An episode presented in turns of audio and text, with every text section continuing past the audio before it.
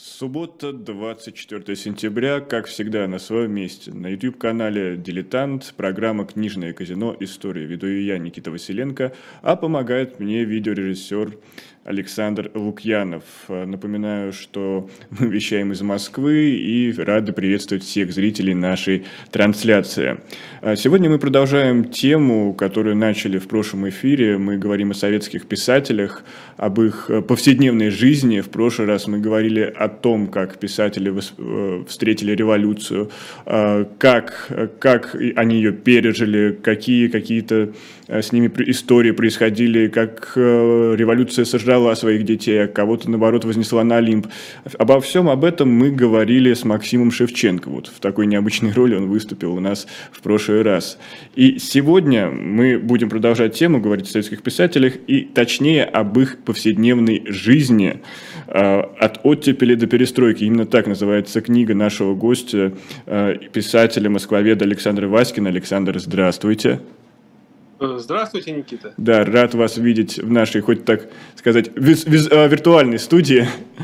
А, Взаимно. Да, и мы сейчас будем разбираться, можно сказать, препарировать эту самую жизнь. Я напомню, что книга «Повседневная жизнь советских писателей от оттепели до перестройки» вышла в издательство «Молодая гвардия» в серии «Повседневная жизнь» и уже доступна в печатном виде и скоро появится в электронном. Это важное уточнение, потому что не все наши зрители могут э, находиться в России и тем более пойти э, в книжный магазин. И здесь, наверное, было бы правильно начать с вопроса, почему, Александр, вы выбрали эту тему, потому что мы помним, что прошлая ваша книга называлась «Повседневная жизнь Большого театра», но я начну с другого вопроса. А как вам кажется, какую миссию накладывала власть на советского писателя э, в оттепельный период и далее до вот этих рамок, которые указали, до перестройки? Да, вопрос интересный важнейшая миссия была идеологическая, потому что писатели, как назвал их Никита Сергеевич Хрущев, это автоматчики партии. Да? То есть если Сталину приписывают фразу, что это инженеры человеческих душ, да, то есть в данном случае это автоматчики, которые должны идти впереди, ну и, соответственно, расчищать путь.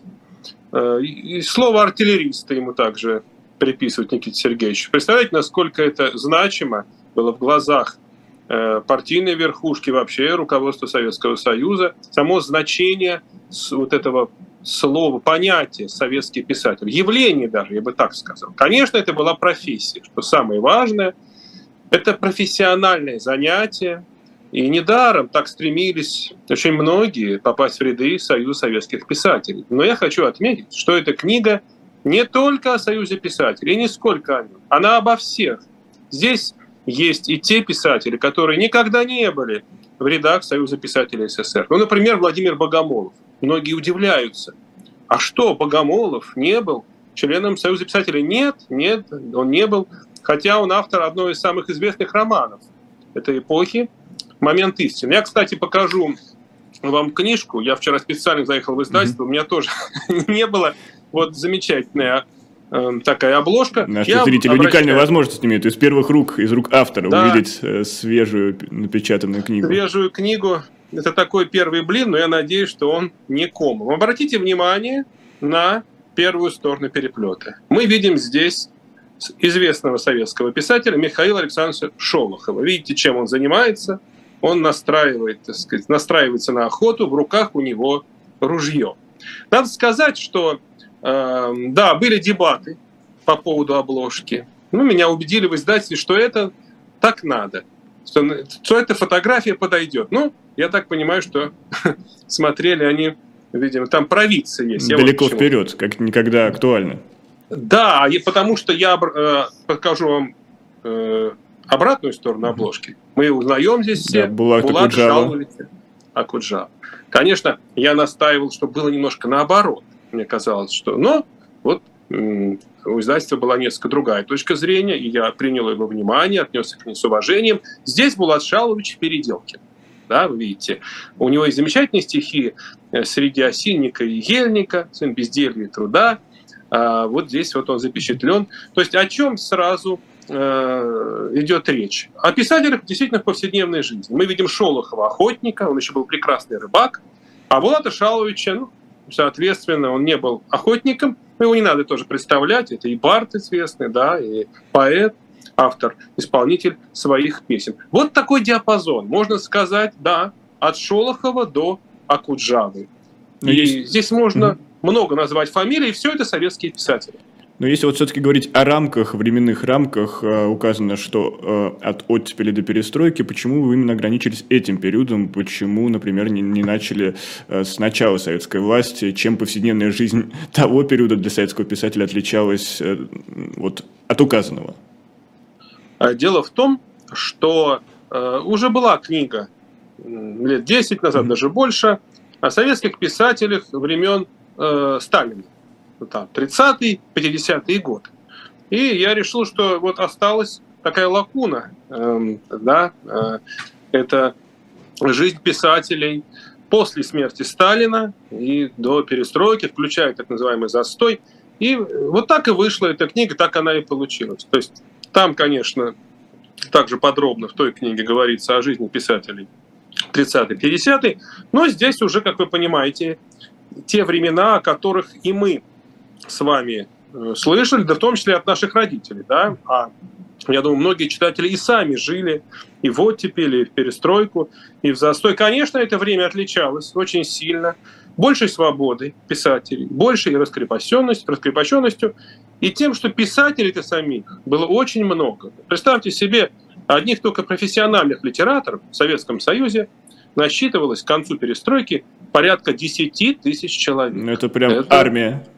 Да, это армия, если хотите, корпус. Ими было не просто руководить. Ну, здесь в книге приведены э, воспоминания, дневниковые записи, архивные материалы, рассказывающие, в общем-то, они почти обо всех известных советских писателях. Действительно, правы те, кто скажет, ну что там 10 тысяч? Но ну, в лучшем случае можно набрать 200-300 да, человек, mm-hmm. которых мы знаем, о которых мы слышали. И эти люди будут правы, да, действительно. Но, тем не менее, да, была такая профессия, была такая профессия, писатель.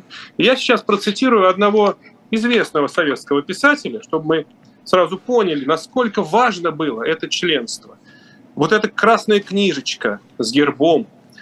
Слова эти принадлежат Виктору Петровичу Астафьеву. Вот что он сказал. Записал 10 октября 1966 года. Я вижу вокруг столько обойденных и объеденных людей, что боюсь за свою счастливую судьбу.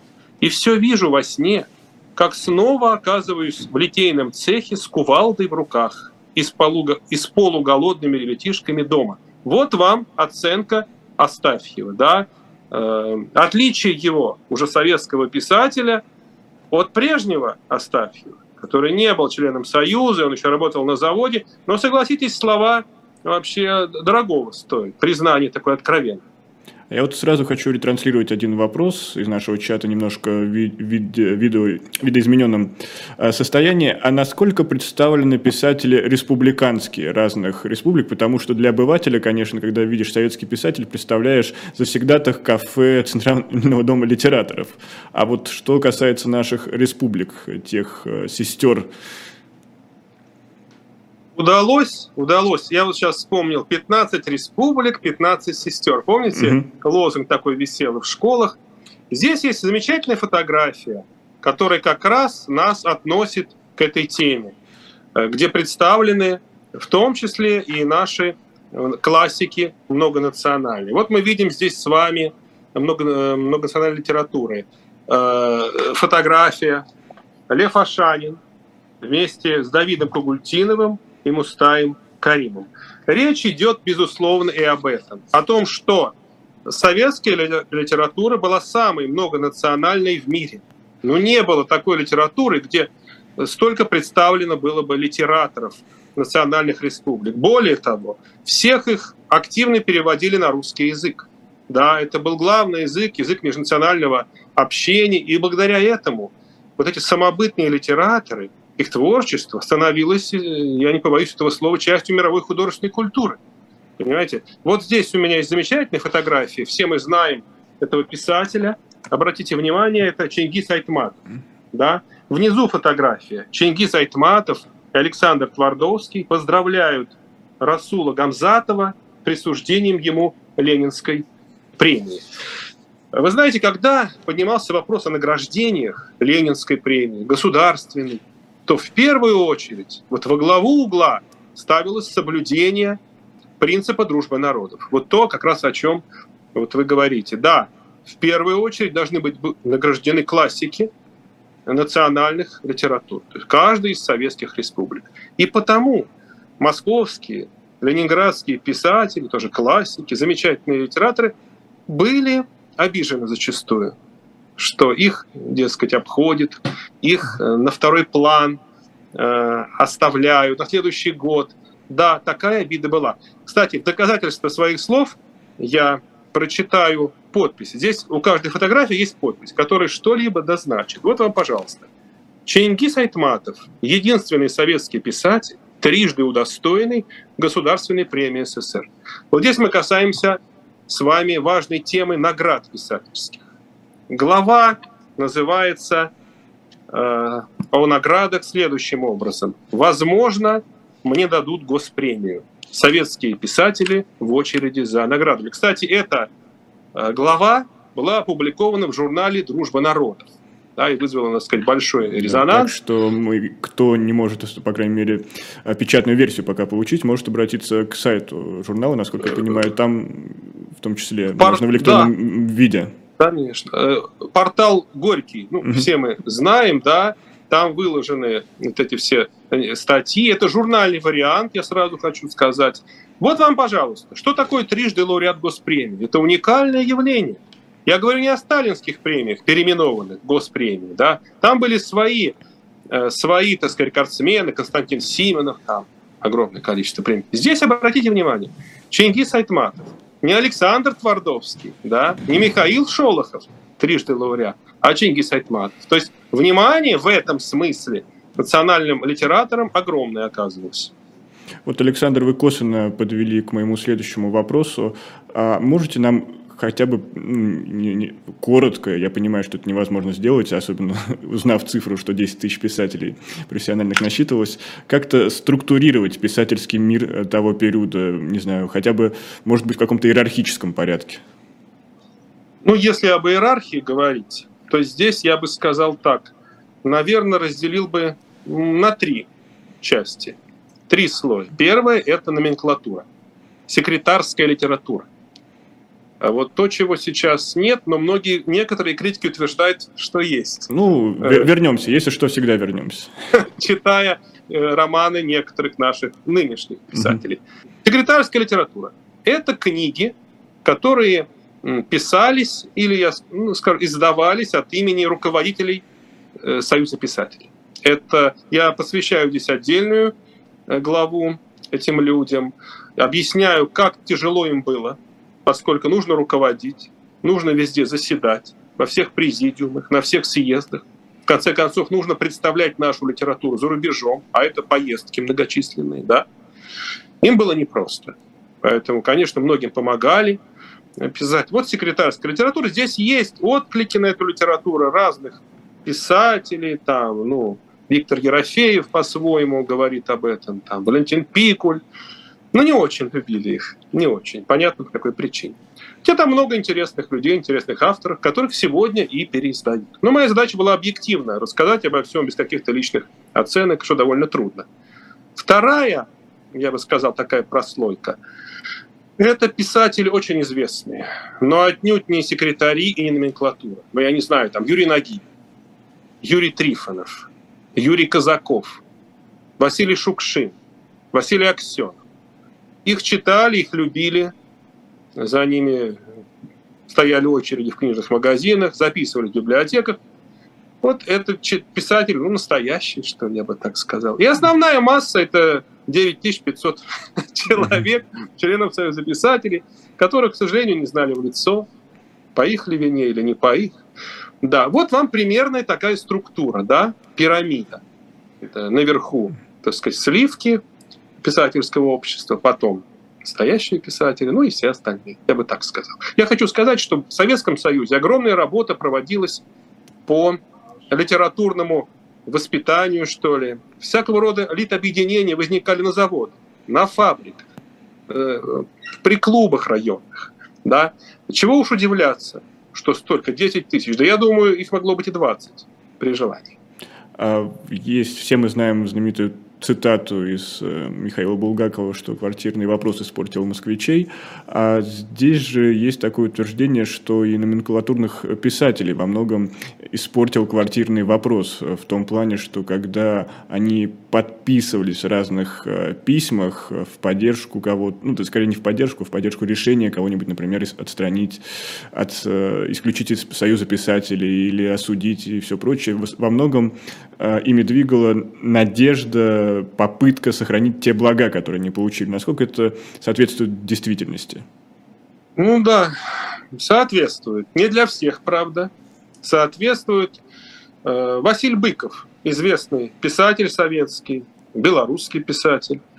Но вот, кстати, тоже очень важно, что он был белорусским писателем, писал по-белорусски, но благодаря тому, что советская литература все-таки, да, она обладала возможностью выхода на мировой рынок, скажем так, да, Василий Быков стал ну, мировой знаменитостью, можно так сказать. Вот вам преимущество, я бы сказал, советской литературы. Одно из преимуществ. Ну, наряду, конечно, что, с тем, что были недостатки. Так вот, Василий Быков пишет об одном из своих коллег.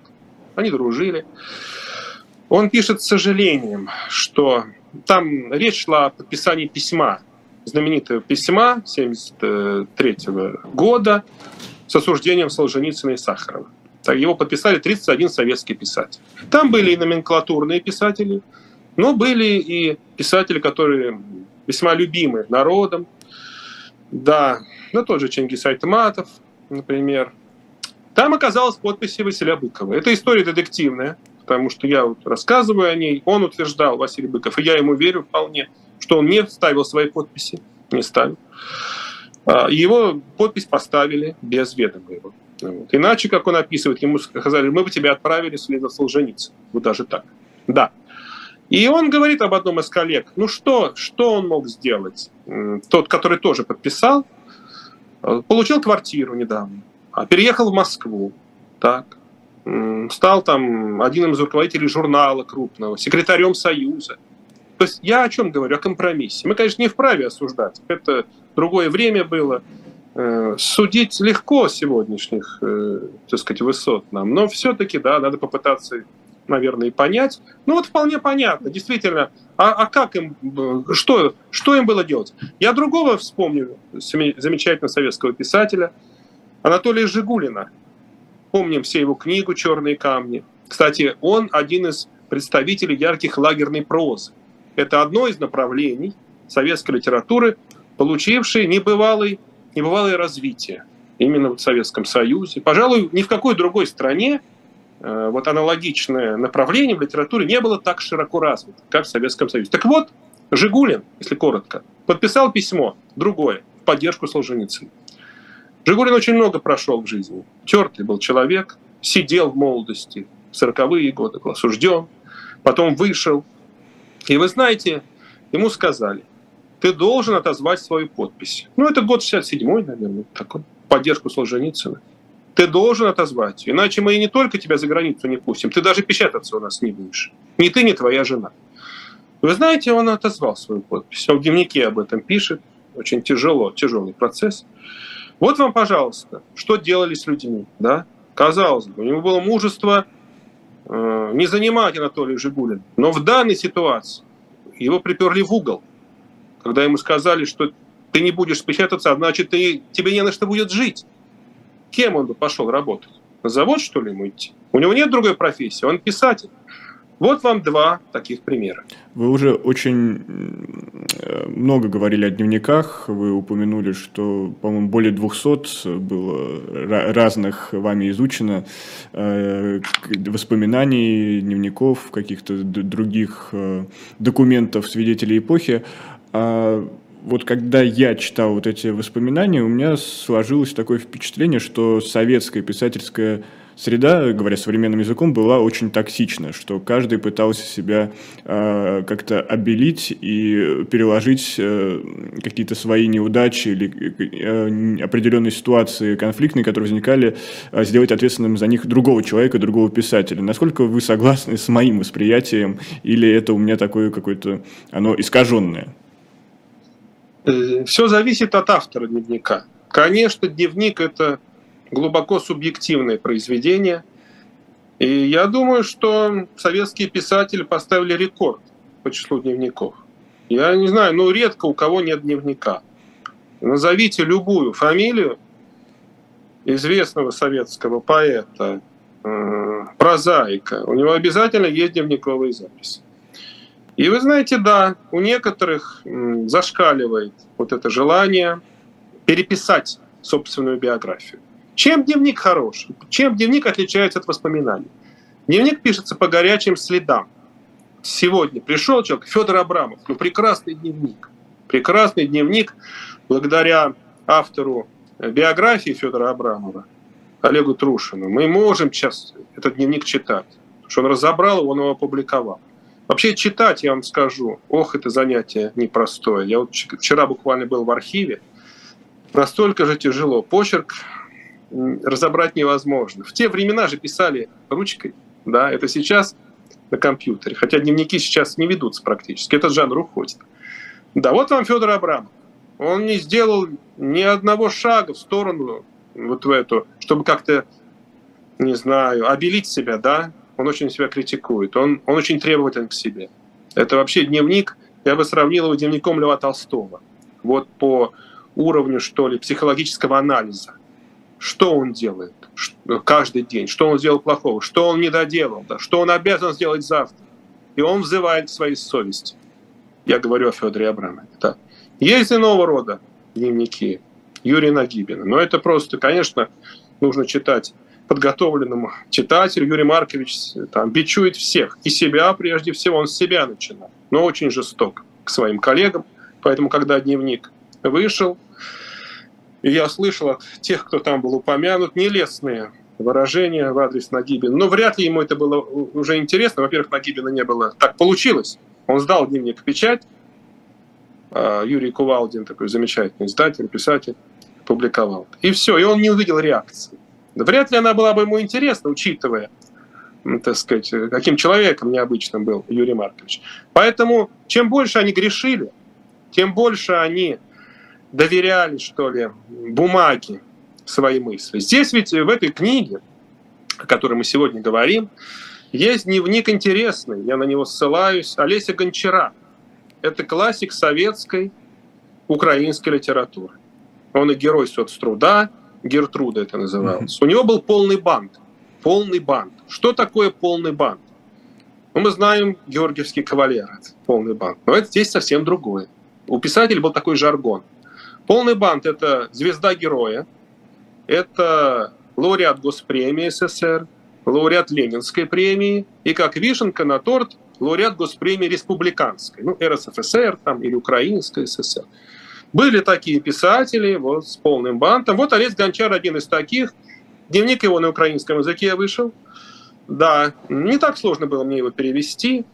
Интересно, интересно читать, как самобичевание там постоянное. И вот. И, то есть человек представлял вроде бы, да, он был руководителем Союза писателей днем, а вечером и ночью он вот изливал душу. Да. И многие, так Александра Твардовского возьмите, сколько у Александра Трифоновича таких слов – Э, таких, я бы сказал, пронзительных в дневнике. Да, это удивительное произведение дневника Александра Твардовского, и это очень хорошая иллюстрация той эпохи. Вот если нужно составить представление, что на самом деле было, а не только в газетах, нужно открыть дневник Александра Твардовского, ну, конечно, Федора Абрамова, Анатолия Жигулина, я бы вот назвал, ну и Нагибина. Вот четыре, четверка, да, такая интересная. Давида Самойлова дневник очень интересный. Поэтому есть что почитать и есть чему удивиться. А я среди своих знакомых провел небольшой такой опрос, как они представляют э, жизнь советского писателя. И тот человек, который напрямую не сталкивался э, с э, именно представителями литературного Олимпа, а как-то информацию воспринимал из массовой культуры, в основном все ссылались на Сергея Довлатова, что вот есть писатель, который состоит в каком-то союзе и там, не знаю, получает зарплату, а есть писатель, который занимается этим любимым делом по вечерам, а в остальное время пытается, не знаю, писать в районные газеты, э, может быть, в роли разнорабочего выступает, или, например, как замечательный поэт, драматург Геннадий Шпаликов работает сценаристом. А все-таки как жили именно те, кто находились на литературном Олимпе? Действительно ли они получали просто за свой статус только зарплаты? У них были даже, условно говоря, больничные? И насколько они были обласканы той властью, которая тогда была? Хорошо жили советские писатели. Хорошо. Я процитирую, опять же, одного из писателей. «Играю в теннис, езжу в Дублты, Сочи, Ялту, Пицунду. Круг жизни, видимо, определился уже навсегда». Это пишет драматург и член Союза писателей Юлию Эдлис своему другу Василию Павловичу Аксенову 2 марта 1982 года. Ну, Василий Павлович в другом месте находился, как мы понимаем с вами. Он тогда уже время. в Нью-Йорке был. Да, угу. да, он там э, в, в теннис э, играл. Вот вам еще один писатель. Тут вот такого много, чтобы не было ощущения, что это все придумано. Вот один из э, пишет писателей. Январь в Дублтах 30 дней. Март Голицына, Дом творчества, Голицына. Дублты Голицына – это Дом mm-hmm. творчества. Март – 26 дней. Март-апрель – 14 дней в Алма-Ате. Командировка журнала «Огонек». Май-июнь – 14 дней. Командировка журнала э, газеты «Правда».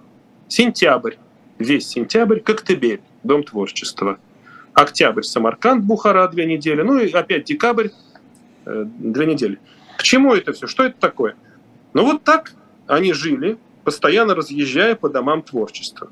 Самым лучшим домом творчества был дом творчества имени э, Райниса в Дублтах. И вот книжка начинается как раз э, с рассказа об этом доме творчества.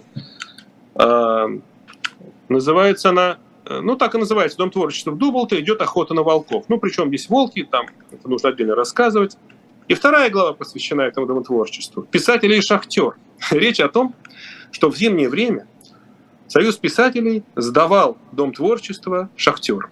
А шахтеры в Советском Союзе отдыхали 40 дней, как мы помним. И они не привередничали особо. Вот писатели были, да, это такие вот капризные. Они не, люди, не, не все хотели зимой ехать в Прибалтику. Но мы знаем, кто был в Прибалтике, зимой там, в общем-то, делать нечего. Если вы любите гулять э, по берегу, дышать воздухом, а шахтерам было все равно. И поэтому вот там происходило удивительное явление, когда советский писатель нос к носу встречался со своим читателем, с тем, для кого он пишет, то есть шахтерами.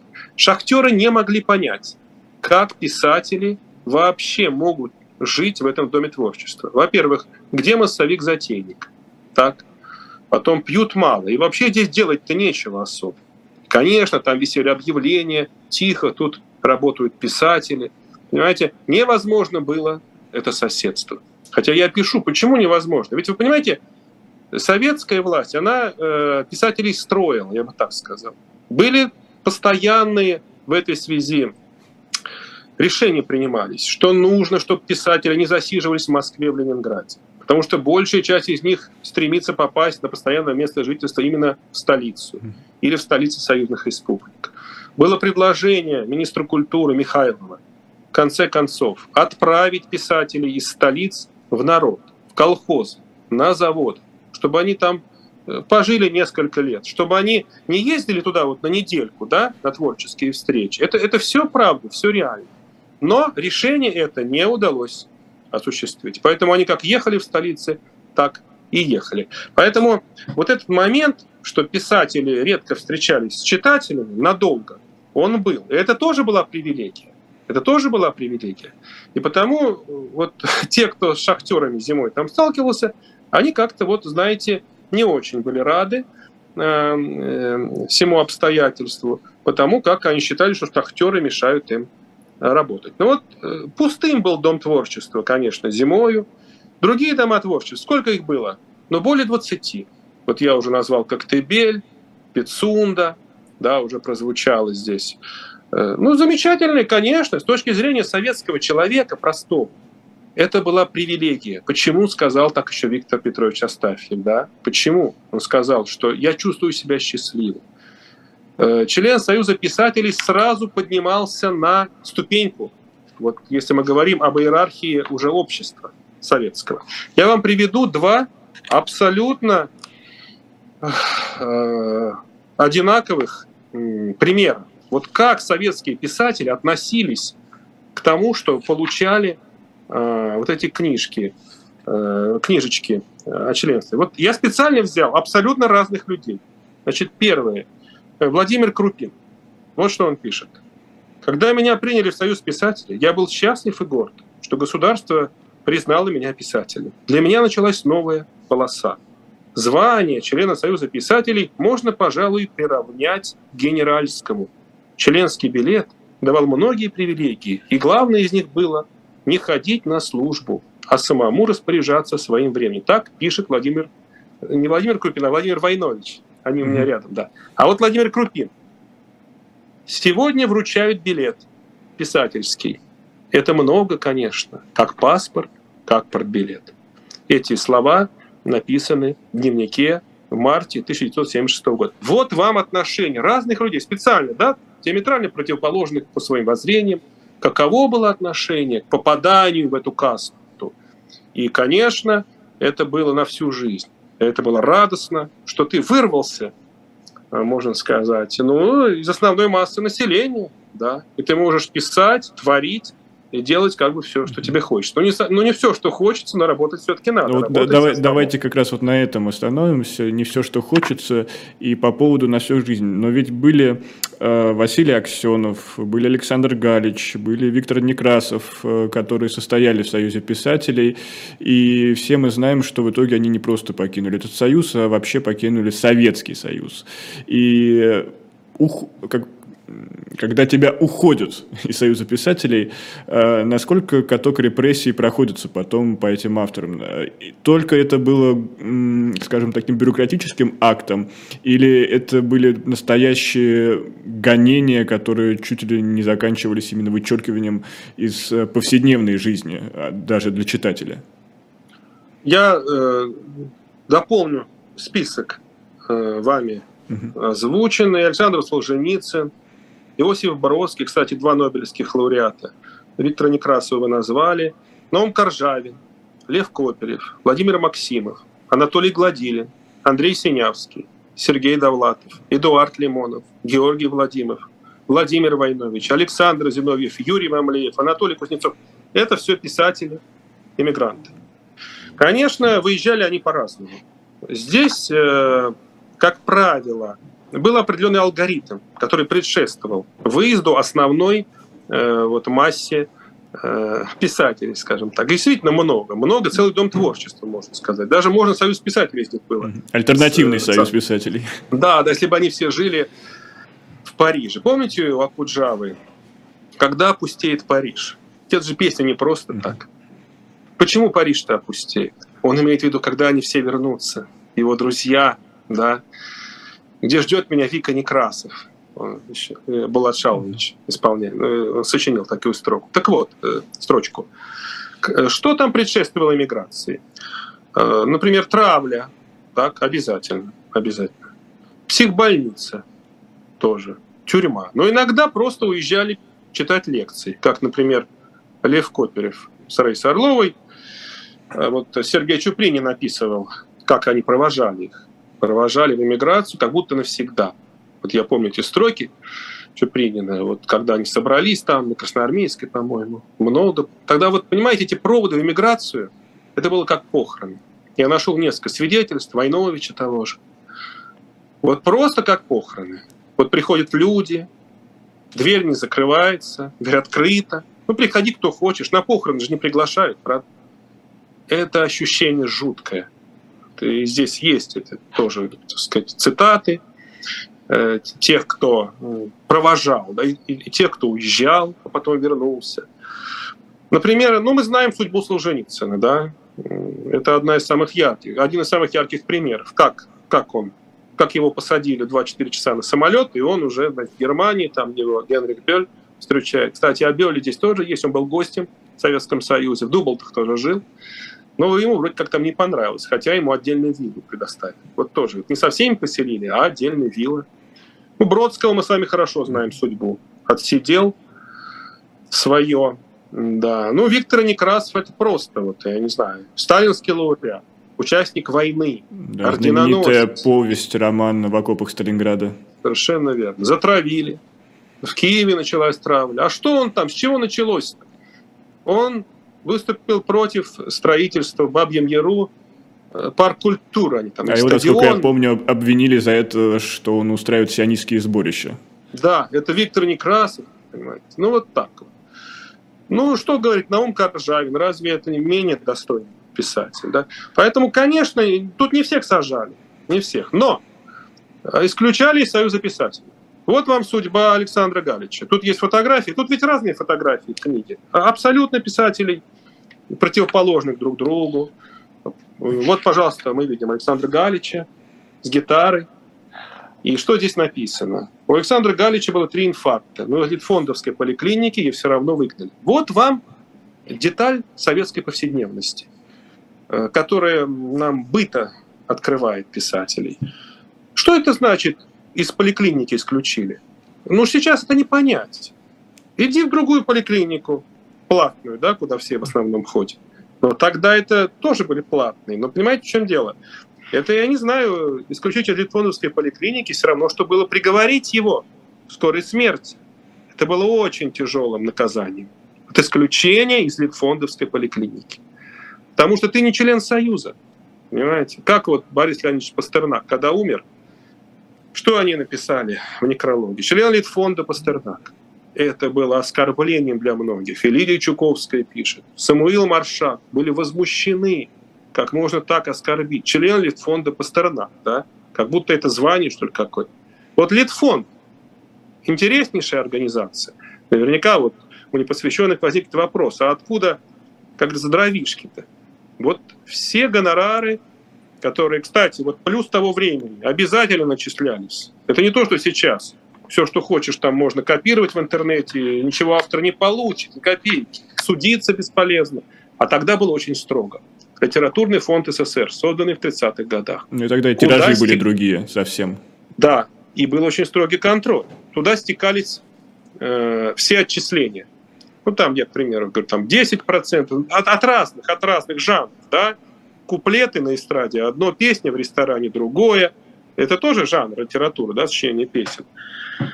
Э, драмы, там, спектакли. Но, тем не менее, деньги капали. И на счет литераторов, и на счет Литфонда. Это богатейшая организация, которая и строила за счет вот этих средств и дома творчества, и поликлинику содержала. Это была привилегия можно было сказать, а я вот прикреплен к поликлинике Литфонда, не будучи писателем каким-то образом. Ну, бывали такие. Строила дома, строила Литфонд и дома. Вот мы знаем метро аэропорт, там таких домов несколько, да, несколько таких домов, и, э, соответственно, это тоже дома Литфонда. Но это не значит, что Литфонд это некая мифическая организация. Опять же, подчеркну, писатели содержали, они наполняли его. А уже этот фонд строил строил, лечил и кормил. Но в самом Литфонде была тоже номенклатура. И нужно было хорошие отношения поддерживать и с секретаршами, с техническим персоналом, чтобы они могли вам дать путевку в Дом творчества не зимой, а в июле или августе. А когда наступила перестройка, система именно обеспечения писателей, по сути, тоже рухнула? Да, и вот тогда для всех писателей наступили, наступил момент истины. Настоящий уже момент истины. Естественно, ни о каком обслуживании уже речи быть не шло. И пришлось продавать все, что нажито. Например, Лев Ашанин продал орден Ленина. Можете себе представить. Потому что нужно было жить на что-то. Кто-то стал сдавать квартиру московскую, переехав на дачу. Ну, в Переделкино, например, во Внуково. Кстати, дачные поселки – это отдельная тема. И ей тоже посвящены главы, даже две главы, я, поскольку затронул я эту тему, значит, одна глава называется «На недельку до второго я уеду в Комарова» или в Красную Пахру. Ну, здесь понятно, о чем mm-hmm. идет речь. Комарова, Красная Пахра. Очень престижные э, поселки престижный не для писателей, хотя и для них тоже, а для тех, кто хотел бы там тоже поселиться. Да? Там артисты, какие-то музыканты. Так, такова была система ценностей. И еще одна глава от слова «переделывать». Переделкино – поселок любителей свежего воздуха. Здесь я доказываю, что Переделкино – это не случайно он называется, поскольку они часто все переделывали. Да, и началось еще все с Фадеева, который переписывал. Он писал «Сижу Переделкино, переписываю молодую гвардию». Роман. Да. Так вот, действительно наступил полный развал, оскудение, и писатели, они опустились, опять же, очень быстро – на одну ступеньку, на две, на три. Ну, в общем, они стали частью населения. То есть опять как читатели остальные стали жить, и уже никакой роли не играло это удостоверение. Член Союза писателей. Вот, э, абсолютно. Вот такой произошел для многих очень серьезный, э, очень серьезное произошло отрезвление. Да, не все его смогли пережить, конечно. Поэтому это тяжелый очень момент. Конечно, он нашел отражение Э, в дневниках писательских. Но не все пережили даже 90-й год. Потому что, знаете, это было, я не знаю, шок. Для них тоже это было шоком. Где тиражи 100-тысячные? Да? Где Литфонд? Где отчисления? Обесценились деньги на книжки. И писатели стали обычными бывшими советскими людьми.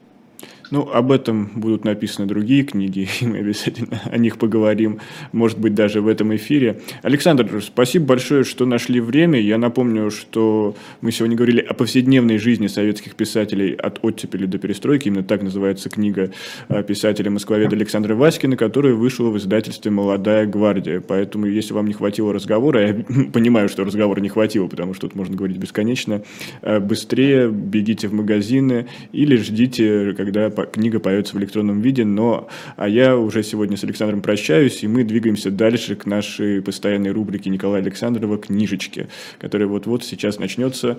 А также я хотел напомнить, что вы можете поддержать нашу трансляцию лайком, это очень важно, особенно для меня будет важно, если лайком поддержат те люди, которые находятся, как и я, в Москве. Это будет наша такая своеобразная перекличка, э, и поэтому, пожалуйста, поддержите э, Э, как дилетант, так и живого гвоздя, так и э, меня лично. Ну и не забывайте, что всегда еще можно поддержать канал э, с помощью системы донатов. Есть специальный QR-код. И заходите в наш книжный магазин shop.diletant.media, где для вас всегда доступны разные новинки, не только новинки, но и какие-то сборники определенные, которые трудно теперь найти. Но и кроме того, напоминаю, что журнал «Дилетант» выпустил номер, посвященный корейской войне. Это свежий номер. И, как всегда, много каких-то параллелей напрашиваются. Но об этом вы можете узнать, купив и прочитав журнал «Дилетант» свежий выпуск. Ну а сейчас я передаю слово Николаю Александрову с его обзором в рамках рубрики «Книжечки». Николай, приветствую. А вот... вот... Приветствую. Э, будет Николай, Николай, да, Николай ну, неустойчивое да, соединение. Неустойчивое соединение. Сейчас мы это немножечко полечим с помощью отключения камеры с нашей стороны. Это должно немного разгрузить вам сигнал. И давайте попробуем сделать дубль 2. У нас, ага. по сути, такой сеанс связи, как да. с МКС получается. Москва своего а рода находится где-то в космосе. Да. А, ну, хорошо же. Да, Никита, слышно меня. А, плохо слышно, я предлагаю тогда еще попробовать отключить камеру с вашей стороны, и, наверное, это поможет нам хотя бы просто услышаться. Будем работать... А, не будет просто радио. Да, будем работать звуком в режиме, ага. не знаю, такой книжной рации. Вот будем, руб... работать звуком. Да, по старинке, как по старинке, как э, нам завещали по, по радио, классика, наше настоящее ну, взаимодействие. Радио, да, да, да, все. Наконец-то да. в радиоформате. Ура, а, Николай, все, передаю вам слово. Ура. Радиоформат идет, ну, может, а картинки, я думаю, там можно, наверное, все равно да, показывать. Да, картинки у нас а, будут показываться. Ну и действительно, совсем уже в особенной ситуации выходит этот книжный обзор, и эта программа в постоянно меняющемся контексте, ну, по крайней мере, последние полгода. Э, конечно же, это накладывает отпечаток. Давно я столько не думал об уместности или неуместности э, чтения художественной литературы. Каким образом эта литература сегодня меняется в нашем восприятии и каково наше другое восприятие книги вообще, потому что, ну, книга по определению э, противоположна новостям, просто потому что она ориентирована на другое, на другое чтение и на другую совершенно информацию, которая даже информацией не назовешь в самом деле. Но в то же время книга, и в частности художественная, неотделима от новостей. Иногда и полностью заслоняется этими новостями, именно потому что они влияют на наше восприятие. Особенно сегодня, когда столь стремительно время. А там год за два, если Бог хранит, как вы помните, пел Владимир Семенович Высоцкий в песне, которая вдруг совершенно неожиданную актуальность а, приобрела. И у нас, кажется, сейчас не год, а день за год. И, в общем, это тоже один из факторов. А, время изменяется. Вот совсем, совсем у нас сейчас немножечко связь прервалась. Николай, слышите ли вы меня? Да, слышу все, прекрасно. Все, тогда продолжаем, извините, там была Я небольшая заминка, слышу. все отлично. Да. А, ну и сегодня у нас будет такое, э, в смысле, литературное путешествие. Ну, путешествие вообще тоже приобретает какой-то необыкновенный смысл в сегодняшнем контексте. И путешествие по, по миру литературы. А, кроме того, книга в Э, в путешествиях, конечно же, совершенно замечательный э, спутник. Если цитировать одного из героев сегодняшнего обзора, если бы строили дом счастья, то самую большую комнату следовало бы отвести под э, зал ожиданий. Ожидание, оно неотделимо от путешествия. Первая книжка, о которой мне хочется рассказать, это книга, которая вышла в издательстве Ивана Лимбаха, Геннадия Александровича Бараптарла – это полупрозрачный полимсест. А, Геннадий Александрович Бараптарло ну, известен в первую очередь как э, замечательный переводчик Набокова и исследователь его, его творчества. Он переводил и Пнина э, совместно с Верой Набоковой, э, английские рассказы Набокова, невершинала Лауры – и довольно поздно собственные литературные а, произведения начал публиковать. Выпустил сборник стихотворений, две книги паломнических воспоминаний о путешествии в Палестину, между прочим. Ну, а тот сборник, который выходит в Ивана Лимбаха, а, многие из